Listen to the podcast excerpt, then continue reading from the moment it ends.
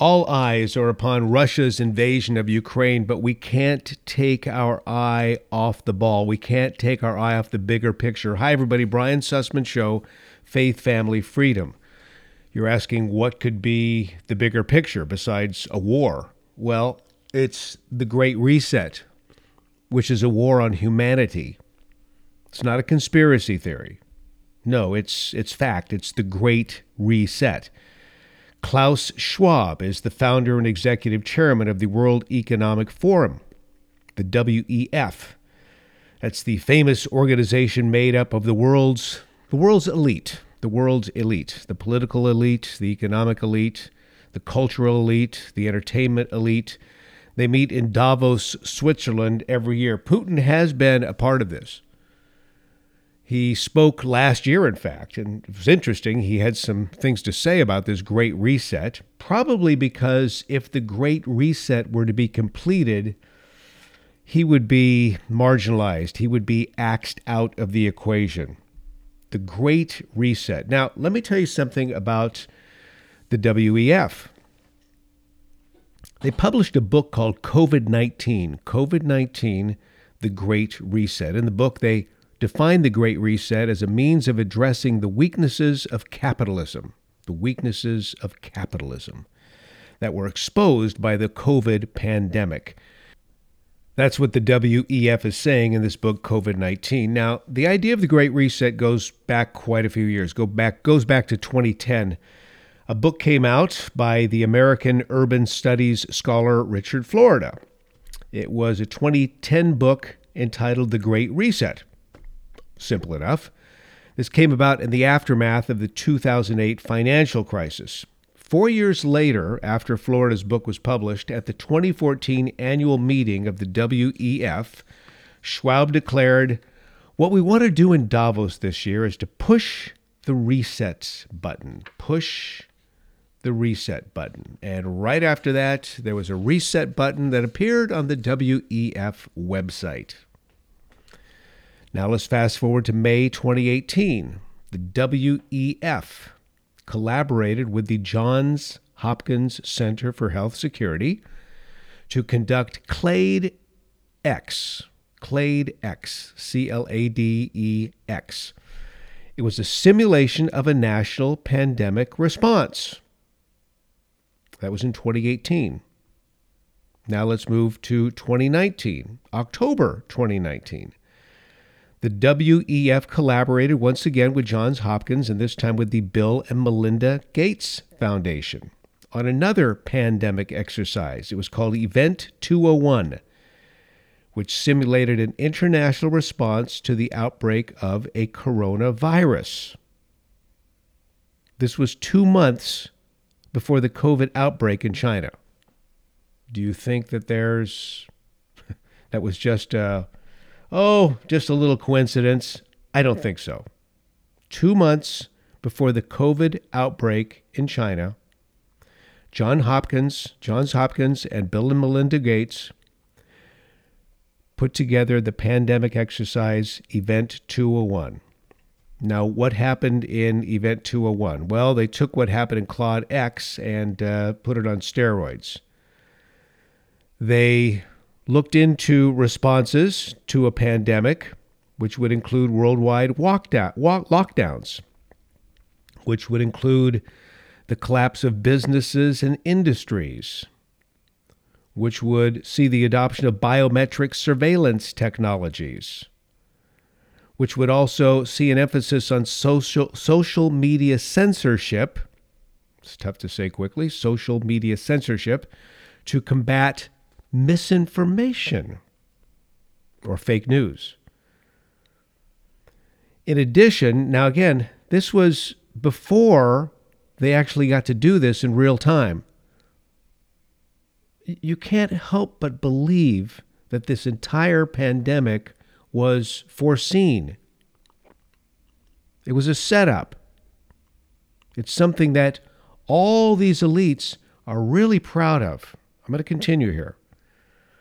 In addition to being promoted as a response to COVID, the Great Reset is also a response to climate change.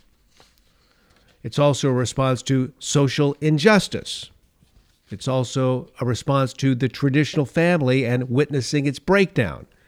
It's also a response to things like transsexuality. It's also a response to monopolies. They say they want to break down monopolies, but in fact, they don't want to break down monopolies. They want to further monopolies. I'll explain that in just a moment as well. Let's go to June 2020. This is the 50th meeting of the WEF, and they announced to everyone, ladies and gentlemen, it's here. We are going to have an official launch now of the Great Reset. And a month later, Schwab published his book on COVID and the Great Reset, as I mentioned just a moment ago. And that book, that book, COVID 19, declared that COVID represents an opportunity that can be seized, an opportunity that we should take advantage of, this unprecedented opportunity to reimagine our world. They also said the moment must be seized to take advantage of this unique window of opportunity. See, they saw, they saw COVID as an opportunity. They saw it as a remarkable opportunity to change the world and reset things.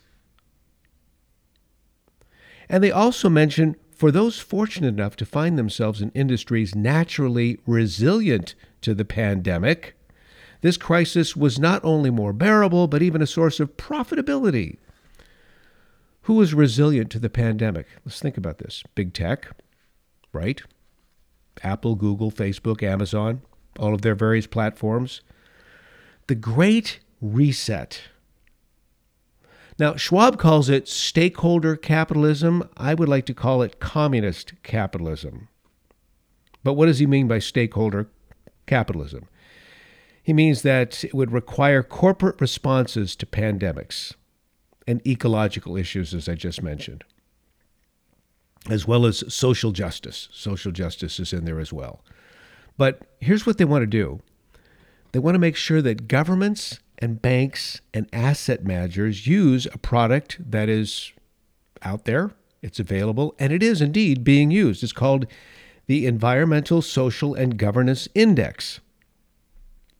They want to use that index to squeeze corporations that are, are not woke, businesses that are not woke, people who don't want to get the vaccine, people who are putting out information that doesn't fly with the medical information they want you to see.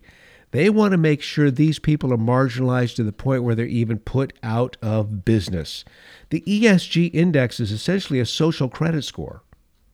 It's used to drive ownership and control production away from those who are not woke, those who are not compliant. Let me continue. One of the WEF's many powerful strategic partners is BlackRock. That's the world's largest asset manager. They are solidly behind Klaus Schwab's model for the Great Reset. Now, again, let me talk about monopolies because BlackRock is a monopoly the tendency of the Great Reset is really towards monopolization, even though they will tell you otherwise, because they want to see as much control over production and distribution by a few favored corporations as possible while eliminating industries, eliminating producers, eliminating business that they deem non essential or non compliant or duplicate. Schwab actually said this every country from the United States to China must participate. Every industry from oil and gas to tech must be transformed. This is, of course, where Putin has a problem because his entire his entire economy is run off of fossil fuels, which the Great Reset will not tolerate. They don't want fossil fuels. They have this utopian dream of, of renewables and natural gas for now. Something else that they really appreciated from the COVID 19 pandemic, which they had been planning for, the draconian lockdown measures. These draconian lockdown measures managed to accomplish goals of which the corporate socialists, the corporate communists, the, the capitalist communists and the WEF could only dream of. Because what did they see? They saw the destruction of small businesses. They saw the elimination of competitors. They saw mom and pops go by the wayside. In fact, according to the Foundation for Economic Freedom, millions of small businesses closed due to the lockdowns. And according to Yelp data, about 60% of those millions are still out of business. They're gone forever. And as if the econ- economic and governmental resets were not dramatic enough, the technological reset, are you ready for this? This is where they really want to go. They talk about this at the WEF. They talk about the fourth industrial revolution. It's called 4IR for short. This is the convergence of existing and emerging fields. It includes big tech, includes big data, it includes artificial intelligence, machine learning, quantum computing, genetics, nanotechnology, and robotics. The whole idea here is that we'll have a brand new human being. Ultimately, it's going to be transhuman. Trans, there will be transhumans. Ultimately, that's their goal. Again, this is not a conspiracy theory. It's all on the record books. Let me give you a little taste of what they're doing right now, because these are existing 4IR developments. Internet algorithms that feed users prescribed news and advertisements. They're doing that to you right now. They're also using algorithms to downright, uh, downrank, downrank, or exclude banned content. Content they don't think is worthy will be excluded. You can't find it. Uh, those who are people they don't like, oh, sure, they'll still have a Facebook page or a Twitter page or an Instagram page, et cetera, et cetera, et cetera. But you won't be able to find those people. I mean, I, I saw all of this my very self. Not to make this about me, but I'm just saying, and I've talked about this before. I'll give you one example. I became a Twitter user in 2009. Twitter was just down the street, literally, from where I was working at KSFO in San Francisco. I was there for 20 years. I was the only local conservative host. Michael Savage was the national host. I was the only local conservative host on a very popular show. Twitter's just down the street. Well, Twitter came on board. I thought this will be cool. What a great way to communicate with my audience on a different level. Immediately, I had 6,000 followers. 10 years later, I had 6,000 followers. People would say, I can't find you. People would say, I followed you, but I'm not following you. People would say, I posted, I, I sent you something via Twitter. I never got it. This is what they do to people they don't like. They marginalize you. All of the information I use for uh, ClimateGate. A veteran meteorologist exposes the global warming scam in 2010 when I was writing that book. I was using government data, government data which proved that there is no such thing as anthropogenic climate change, man made climate change. I found everything on the internet. It was all well sourced in my book. I can't find that same information today. This is what I'm talking about. This is how existing IR developments are here. Ideally, well, this technology is already available, but how widespread it is in terms of usage, I don't know. But there are apps that can track and trace COVID violations and report offenders to the police if necessary. We also have scanners that can identify and round up the unvaccinated and other dissidents. We have this technology. Again, I don't know where it's being used, but the technology is available. We have smart cities growing in number where residents are essentially digital entities that are monitored, surveilled, recorded. Every move is collected, collated, stored, attached to a digital identity and a social credit score. The technology is all there. How, how much it's in use, I have no idea. And I'm sure it varies in, your, in terms of usage throughout the world. But in short, 4IR technologies subject human beings to a kind of technological management that makes surveillance by a spy agency like child's play. And Schwab and the WEF thinks this stuff is wonderful. Ideally, they want to see human brains connected to the cloud. Why? For the sake of data mining. Data mining your thoughts, data mining your memories, data mining, data mining your wishes. If successful, this would constitute a technological mastery over decision making that would threaten human autonomy and undermine free will. But I'm just telling you, I can see lots of young people running forward to say, Great! You mean every time I want to know the answer to such and such, I won't have to go to Google? I can just think it and I will get the answer? That's fantastic. Every time I'm at a point of indecision, I can just think and that information will be downloaded to me so I'll make the right move. That's great. Sign me up. You see, 4IR seeks to accelerate the merging of humans and machines. It's, it would be a world in which all information is shared, every action, thought, motivation is known, predicted.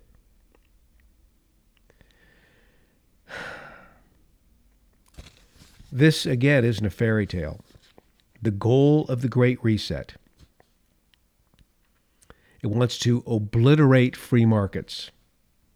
It wants to obliterate individual liberty because those elites look at us as being too stupid. Left to our own devices, we will destroy the planet and kill one another. That's what they think. But, friends, I am not fearful. I am full of faith because I serve a God who's in charge of it all. And I will go forward prayerfully and I will, I will pray to my God for discernment. And by the way, like all other attempts that involve totalitarianism, the Great Reset is doomed to ultimate failure. At least that's, that's the historical record. But allow me to continue with just one more thought here, and this has to do with Vladimir Putin. I know, again, everyone's watching the situation with Russia and Ukraine. It's a terrible situation, and I really and truly believe if, if there was someone else in the White House besides Joe Biden, someone whose name rhymed with Donald Trump, uh, we wouldn't be in this situation. Trump would have calmed him down and would have convinced him that negotiation would be the better method. But Trump's not there. We're all watching that very, very closely, as we should be, and, and using discernment as much as possible because there are so many layers to the onion here. There's a lot going on, many reasons for this war occurring that our media wants to simplify and not give to you. But that said, the bigger picture is the Great Reset. The bigger picture is keeping our eye on that. And all they're doing, because this involves many, many countries, many, many leaders, some of the very, very wealthiest people on the planet. And they do not have your best interest in mind. So, once again, faith, not fear in the new year. Let's try stay in tune with the news best we can. And even better than that, let's stay in tune with the God of all creation. By the way, I would just like to give a shout out to Michael Rectenwald and his article from December 2021 entitled, What is the Great Reset? Uh, it's a part of uh, an article that I found at Imprimis, uh, put out by Hillsdale College, just a very, very wonderful school that my daughter actually attended in Michigan. Uh, so, Michael Rectenwald, thank you very much for writing an excellent piece. And I do want to give you props because I did use a fair amount of information from your article. Thank you, my friends. May God bless you. And and I'll use a Greek word right now, Maranatha.